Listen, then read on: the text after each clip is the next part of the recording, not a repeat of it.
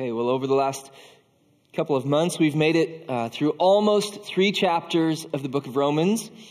And so far in the book of Romans, we've essentially been dealing with, with really one major theme over the last couple months. And the theme is this all human beings are accountable and therefore answer to the God of the Bible. Okay? All human beings are accountable before God. We are answerable. Our lives, we have to give an answer for the way that we have lived, the way that we've conducted ourselves before God. That's what Paul has spent these first couple of chapters spelling out for us. He has brought us all into the courtroom of God.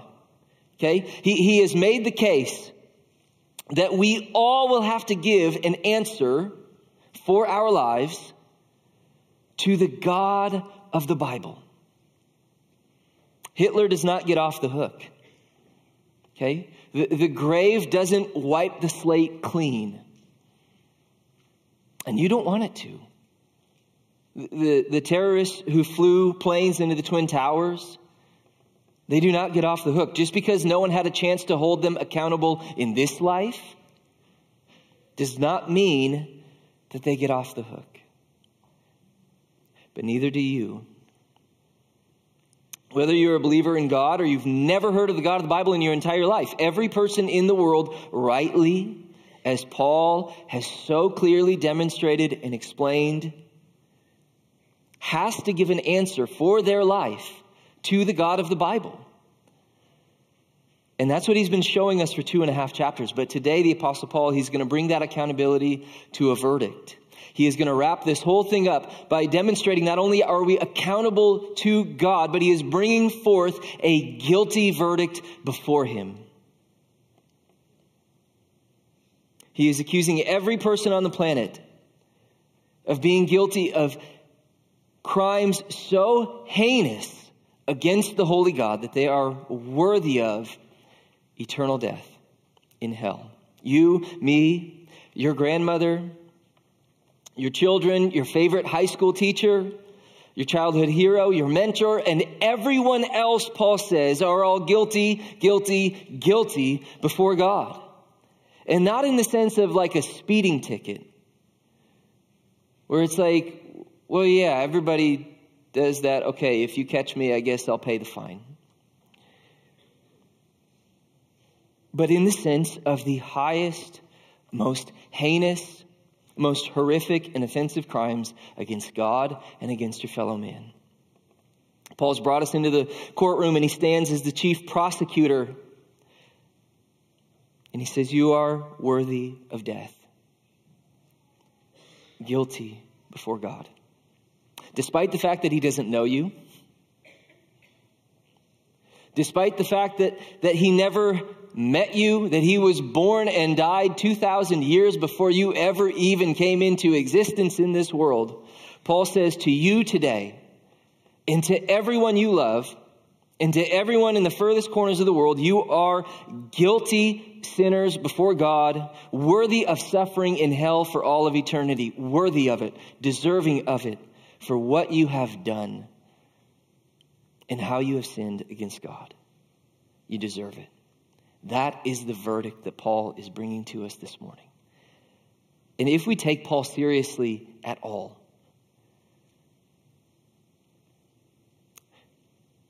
we need to stop and think about what he's really saying. It ought to stop us in our tracks. That accusation is something that I don't, I don't care if you've heard it a thousand times before. Stop and think about what Paul is saying. He, he is not speaking hyperbolically, he is dead serious.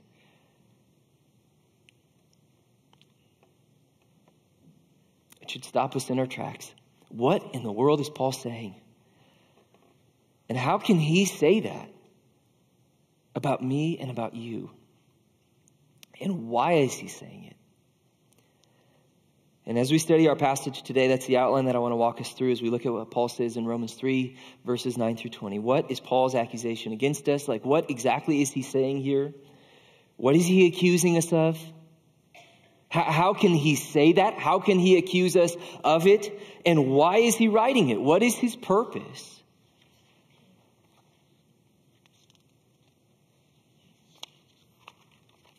First thing I want us to look at is the actual accusation that Paul levels against us. What does Paul actually say that you are guilty of before God? What is the heinous crime that Paul is accusing you of before the Lord and against your fellow man? Okay?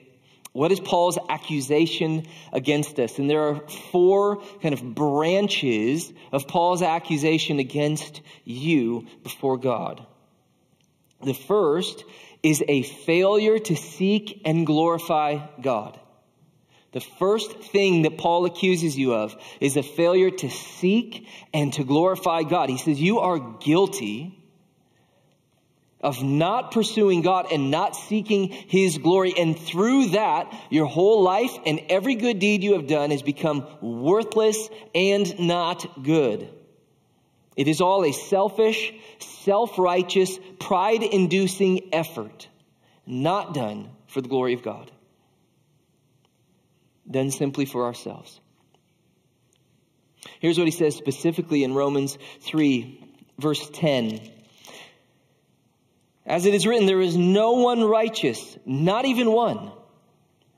There is no one who understands. There is no one who seeks God. All have turned away. All have become useless or worthless. There is no one who does what is good, not even one. Nobody does good. Stop and think about that for a second. God is going to judge our lives. He's going to judge us for the works that we have done. He's going to judge us according to how we have lived. And Paul says, there is nobody who has done good, not even one. Now, I don't know about you, but my high school resume was juiced to the gills with good works. It was like absolutely chocked full of volunteering and public service. I never got in a single fight in high school. I never had a detention. I never got a tardy. I was never even late for one single class. I don't think I even missed a single day of school throughout my entire high school career. Now, my dad was a teacher, so I kind of had to be there.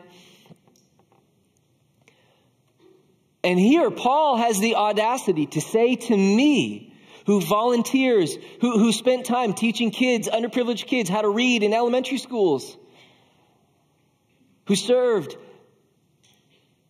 He says to me, There is no one who does good, not even one. Excuse me, Paul? Have you seen my resume? But you see, Paul's not accusing everybody of being equally externally evil. He's not saying that nobody in the world like ever tries to do the right thing. What he's saying is people are so messed up that even what they think is good is not good. And people are so messed up in their motives that fundamentally all of our good deeds at their root flow from our obsession with self our obsession with self righteousness, our obsession with self justification. And they all flow from an unwillingness to seek and glorify God Himself. We will not forfeit our glory. See, my high school resume, it's actually like a rap sheet before God. My high school resume, it's like the strongest indictment against me. I think that it, it stands up pretty well and it looks pretty good and it's pretty shiny.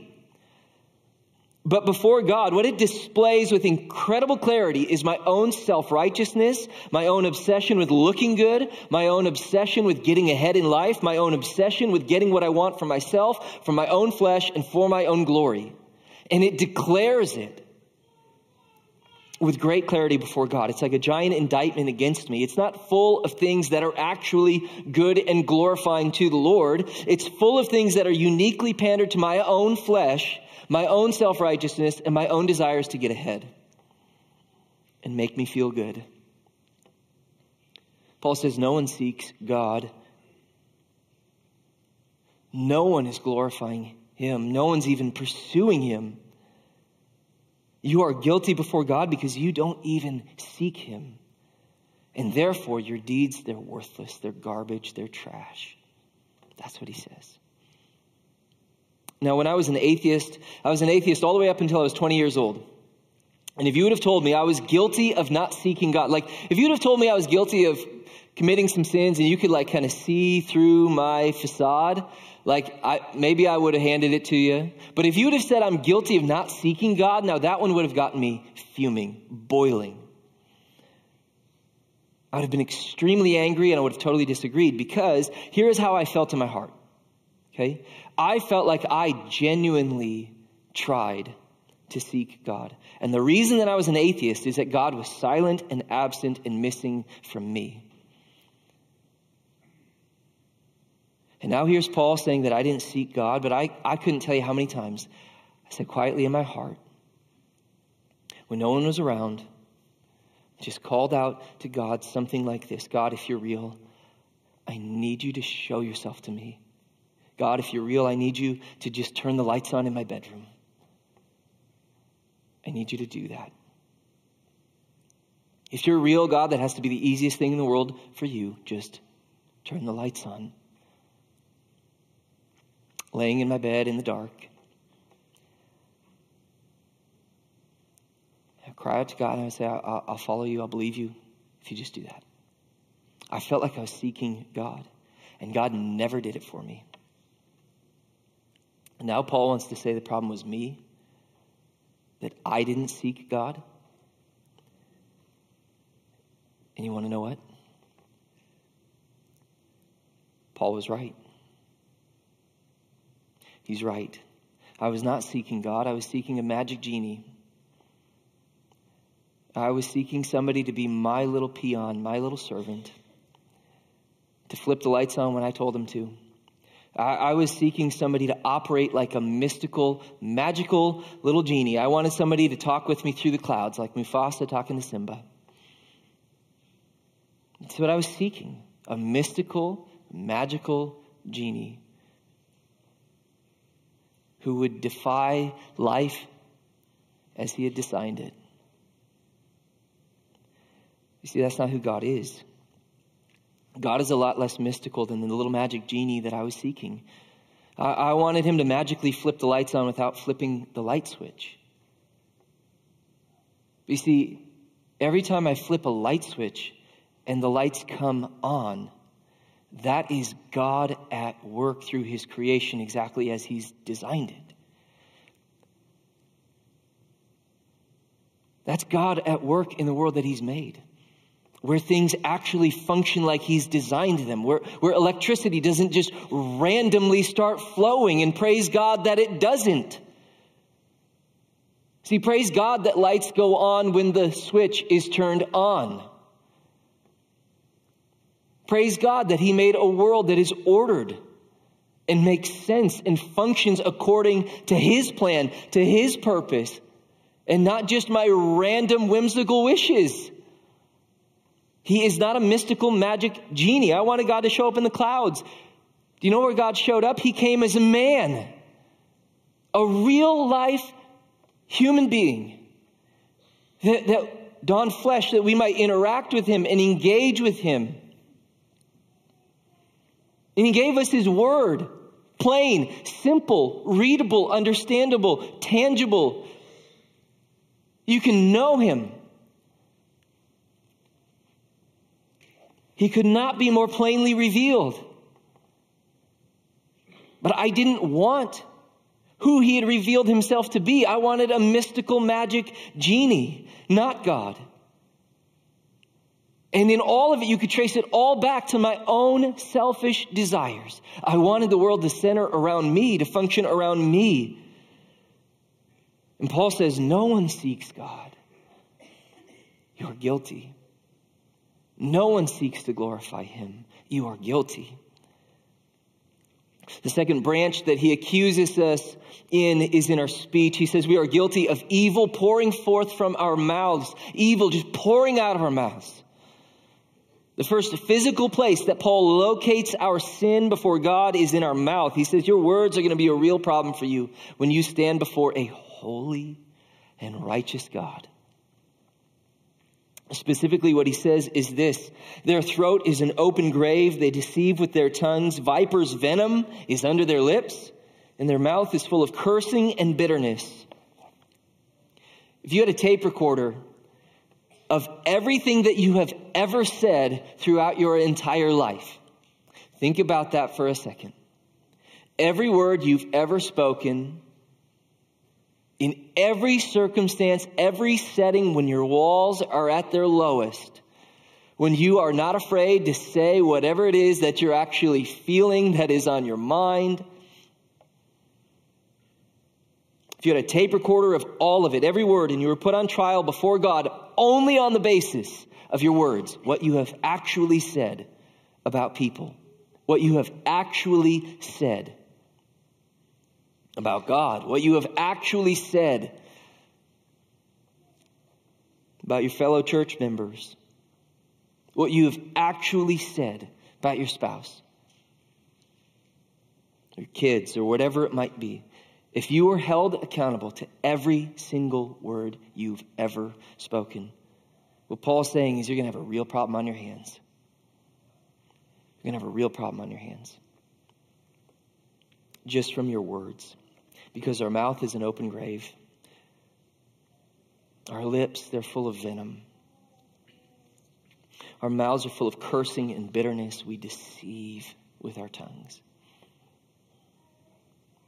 Consider what James says in verse 3. He says, No one can tame the tongue. No one. Not you, not anyone.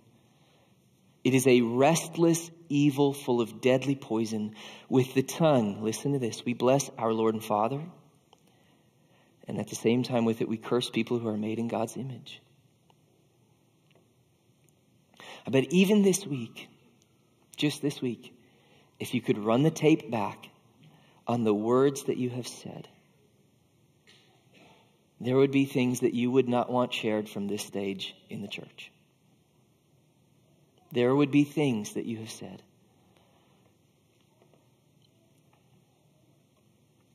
When your walls have been lowered, when you have felt totally free and totally confident to just say what you really think, what you really feel, there would be words Paul says are going to be a real problem before a holy God. And Jesus says all that stuff that comes out of your mouth, it's really, all it is, is just whatever's in your heart pouring forth. It's what's inside of us that defiles us, and, and it comes out in our words. And Paul says we're going to be held accountable for every word, and that is going to be a problem. We are guilty in our words. The accusation against you is that you're guilty in your words, guilty in speech. And then he moves on to the third branch. He says that your sin, it actually comes out even further. It comes out in your actions and what you actually do. You're guilty of sin in the way that you act and in the way that you treat other people. Here's what he says their feet are swift to shed blood. Their feet are swift to shed blood. Ruin and wretchedness are in their paths, and the path of peace they have not known. The path of peace they have not known. You see, Paul's not accusing everybody of being an axe murderer. He, he's not saying that everybody is an axe murderer. He's saying you don't know how to pursue peace peace. You, you don't know how to walk in a path of righteous goodness. Like when you're hurt or offended or inconvenienced or convinced that you have been wronged and somebody else is the problem, we are quick to anger. We are quick to wrath. We're good at holding on to grudges. We're good at taking that bitter pill over and over and over again. We are easily brought into destructive behaviors, destructive attitudes, destructive habits, destructive actions. And when we have evil desires, it's like we're just looking for a way to cash them in. We look for creative ways. When we have evil desires, we will look for the most creative ways to, to cash in those evil desires without feeling the feeling of guilt or without getting caught and experiencing the consequences of our sin. We are quick to find ways to cash in our evil desires. And nobody has to teach us that. We are not good peacemakers. We are good at identifying evil in everybody else. And we're bad at getting over it. We have no problem getting bitter and staying bitter and then acting in ways that very subtly or egregiously express our bitterness. And our sinful actions, they are so greatly, I want you to listen, our sinful actions are so greatly restrained by the consequences that exist in our world.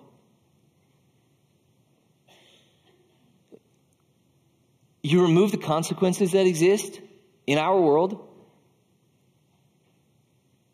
I guarantee you, sin will abound. Just think about this. If I told you there would be no consequences, okay? There would be zero consequences. You get to do one thing that you really want to do. And there will be no consequences. It will not damage your reputation before others at all. It will not get you put in jail. It won't damage your marriage. No consequences. None at all.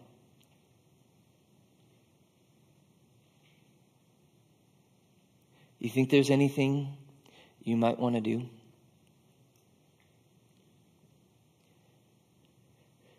See, when we remove the consequences just of this life, just of this world, I think what we would find is that sin is so alive in our hearts, ready to run rampant. And sometimes we look at our restrained version of ourselves and we think, pretty good. And God sees inside of us to the unrestrained version of ourselves. And he says, No, no, no. I know who you are. I know everything about you.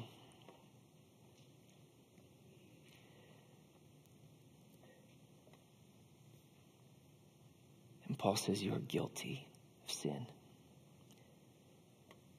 And he brings it all together with branch number four. He says, There is no fear of God in their eyes. That's what he finally says in verse 18. There's no fear of God before their eyes. That, that's at the very heart of the problem. We fear other people. We, we hide our sin from others because we're afraid of getting in trouble. Or we're afraid of our reputation being damaged. We are afraid of what other people might think of us if they caught us doing things that we're ashamed of. But what Paul says is, but you have no fear of God. You don't actually fear God. There's no fear over the offense that our sin is against a holy God. There's no fear of the offense that our words are when our walls are down against a holy God. And as long as we feel like our sin is covered, as long as we feel like our sin is hidden, or that we're justified in doing it, we can be so desensitized to how heinous and evil our sin really is before the Lord. No fear of God. We can run our mouths against people. We can just let it fly. We can complain about them. We can throw them under the bus and not even bat an eye. We can let our temper rage and flare and not even bat an eye. We, we can rage at people from our tiny little Corolla as they cut us off on the highway and not even bat an eye about it. We can lie. We can just deceive, j- just not be forthright. We can get into a world of evil on our phones or on our computers and, and in all of it have no sense of the danger that we are in before God. No fear of God. Fear of man, absolutely. Fear of getting caught, absolutely. Fear of what might happen, what consequences might come our way in this life, but no fear of God. And Paul says to you and to every one of us that is sin, and you are guilty. And it's sin of the most heinous kind. it is treason against God. Guilty. That is Paul's case against you and against me. But, but how can Paul accuse us without even knowing us? Like, how can Paul sit there 2,000 years before I'm even born, before I even have a chance to prove myself? How can he say everyone is guilty? He doesn't know me. He doesn't know you. How can he, how can he say you are guilty of such heinous crimes that you actually deserve in eternity in hell? And here's the answer Paul didn't say that. Paul didn't say any of that. That's what God says of you. Those are not Paul's words. Not one of them. That is God's case made against you, against your daughter, against your son, against your sweet, sweet elderly grandmother, against your neighbor, against Mother Teresa, against Gandhi, against Mary, the mother of Jesus, and everyone else. That's God's case against you. That's what that is. Did you notice what Paul said in verse 10? He says, as it is written. Paul doesn't pull this out of thin air. He's not just a bully going off on people. He's not an old curmudgeon being super jaded, just thinking everybody stinks. Here's my prediction for the world for the next 2,000 years everybody's going to stink. This is Paul quoting God's case against humanity. You know where verse 10, 11, 12 come from? They come from Psalm 14. Paul's just quoting Psalm 14. Here's what it says The fool says in his heart, There's no God. They are corrupt.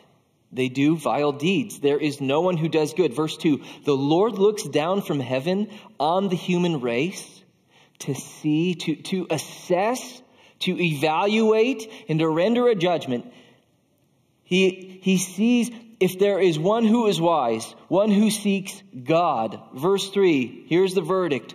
All have turned away. All alike have become corrupt. There is no one who does good, not even one. We might not like it. We might reject it with everything inside of us. We might feel like we are being wrongly accused, but this is God's assessment of you and of humanity. And, and remember what Paul said last week in verse 4. He said, Let God be true, even though every man is a liar. As it is written, that you may be justified in your words and triumph when you judge. God will not be found wrongfully accusing any one of us at his judgment. This is God's assessment. And he will not be found wrong in it. And it's not mysterious. It's not mystical. It's not hidden. It is God himself who accuses you and every other human being of crimes so heinous against him and against your fellow man that they are worthy of eternal death in hell. So, why is Paul writing this? And why do we need to sit here on a Sunday morning when we could be doing anything else and be dragged into the courtroom of God and punched in the face with that accusation? Why is Paul writing this? Why does he take so much time and effort through the first three chapters of Romans to pull us into the courtroom and just punch us in the face with these accusations of our heinous sin against God? Why does he do it? Well, here's why. Paul is writing to shut your mouth, to close our mouth. Paul is writing to silence the endless barrage of self justification, of self righteousness, of excuses, of complaints, of reasons, of questions, of accusations against God. He is writing to end all of the endless barrage of things that we have to say to close our mouth before the Lord, to silence us before it is too late. This is what he says in Romans 3:19. Now we know whatever the law says it speaks to those who are actually subject to the law, so that every mouth may be shut and the whole world may become subject to God's judgment. He's writing to close our mouth. For no one will be justified in his sight by the works of the law, because the knowledge of sin comes through the law. Here's what Paul is saying there God has revealed to us what is right and what is wrong through the law. He has revealed the standard. The law that he gave the Jews written on tablets of stone, the law that he gave to literally every single person in the world, written on our hearts. That law has revealed to us what is right and what is wrong. The standard is the standard, and it's clear, and it's undisputable, and it's unmovable, and it's unshakable. The law is what it is. What is right is declared by God with clarity. We know what God demands of us as human beings. Whether we've seen it written on pages, or seared into our hearts through the conscience God has given us. It is plain and it is clear in the law of God. Do not lie. Don't, don't be deceptive. Do not covet. Do not look with lust. Do not use your words to tear down, but rather to build up. Do not gossip. Do not slander. Do nothing out of selfishness or selfish ambition. These are the laws of God written clearly and those rules, they're not going to make you right before God. They're not going to make you holy before God. They are going to prove your guilt. They are. God's accusations against us in Romans 3, they are designed for one purpose to shut our mouths before Him, to silence us, to humble us, to stop the endless barrage of excuses and reasons and self justification. And this is why. Number one, if you are not actually in Christ, if you not, are not actually in Christ, you need your mouth to be shut and your ears to be opened because salvation is received through a message. If you are not actually in Christ, made totally brand new in Jesus Christ, you need your mouth to be shut because when our mouths are moving, even just the mouth of our mind, when our mouths are still moving, our ears are closed and we are not listening. And you need your ears to be open because salvation is received through a message. Forgiveness for all of the heinous sin that you've committed against God and your fellow man, that forgiveness can only be received through a message. And when our mouths are moving, our ears are shut. Do you realize that? God accuses you of sin so heinous that you are deserving of eternal death in hell and you can't fix it. You will never prove to God that He is wrong and you are enough. You will never prove to God.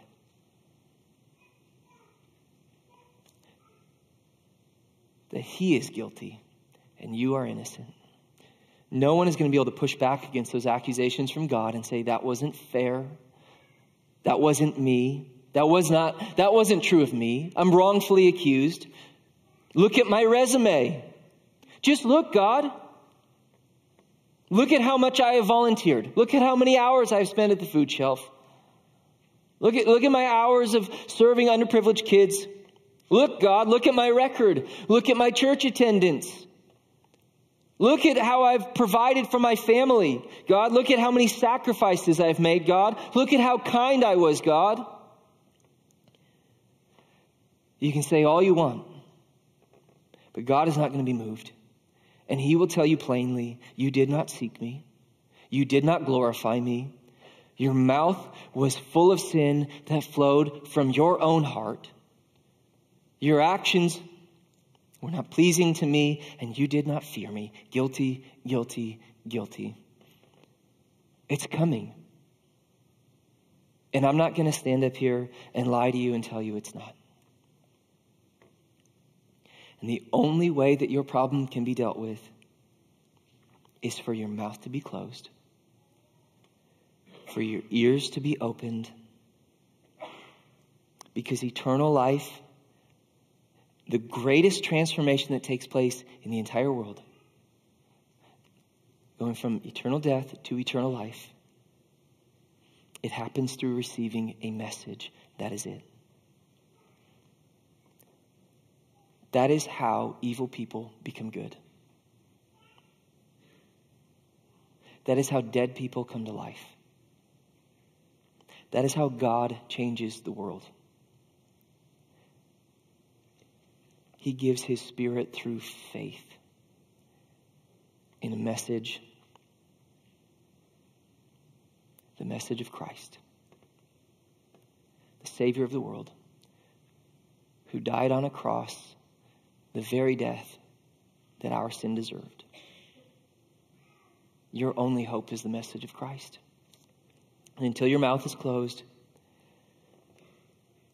under the guilt of the accusations that God Himself has leveled against us, until your mouth is closed, you will not receive that message. And that's the message that we're going to be looking at all of next Sunday as we finally turn to Romans 3 21 and you better believe we're going to celebrate it. But here's the deal tomorrow is not guaranteed. You are not guaranteed tomorrow, neither am I. So if you don't know where you stand with God today, don't wait until next week. Don't wait. You need Christ today. And if you don't know what it means to have a relationship with Christ or to be forgiven of your sin through Christ or to receive the message of forgiveness through Christ, then you need to ask someone. You need to ask me, ask one of our pastors, ask somebody you're in community group with, ask somebody who brought you here. You need Christ. And you need Christ today. If you are not in Christ, you need your mouth to be closed and your ears opened to the message of salvation through Christ. But second, if you are in Christ, if you are actually in Christ, made new, made alive in Jesus Christ, you need your mouth shut in humility before the Lord so that God Himself may open it in praise and glory to Him and in thankfulness to your brothers and sisters in Christ, that the body of Jesus may be one for the glory and honor of the Lord. If you are in Christ, you don't need to beat yourself up. You, you, don't need to, to have a woe is me attitude or sulk around in misery and self deprecation because of your sin. But you do need the endless barrage of self justification and excuses and complaints and frustrations and hurts and annoyances and bitternesses and grumblings and moanings and grievances about your job, about your kids, about your spouse, about your pastor, about your circumstances, about your coworkers, about your boss, about your neighbors, about your fellow church members, uh, uh about the situation that you find yourselves in. You need all of it. The endless barrage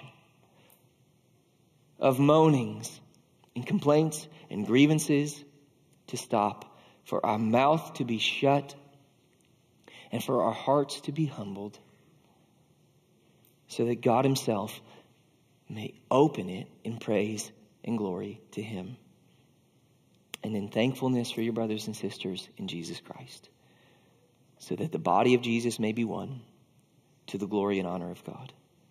And as we close our time together this morning, we're going to do two things. First, we're going to let God close our mouths in communion. Normally, I would encourage you to take communion with those around you, but today I just I want to encourage you to take communion just reflecting in your own heart with a closed mouth. Reflect on the work of Christ on the cross, his shed blood poured out for us, his body broken for us, because of the sin that we've actually committed against God and against our fellow man. And I want to encourage us to be humbled and silenced as we come to the Lord's table this morning. Be sober minded. Confess your sin. Like, uh, be humbled and confess. Confess any hidden sin that you've been holding on to. Confess sin against others. Confess sin against God. And confess the goodness and kindness of God to, to forgive us through Christ. Let our mouths be clothed, closed and our hearts be humbled and just confess that before the Lord.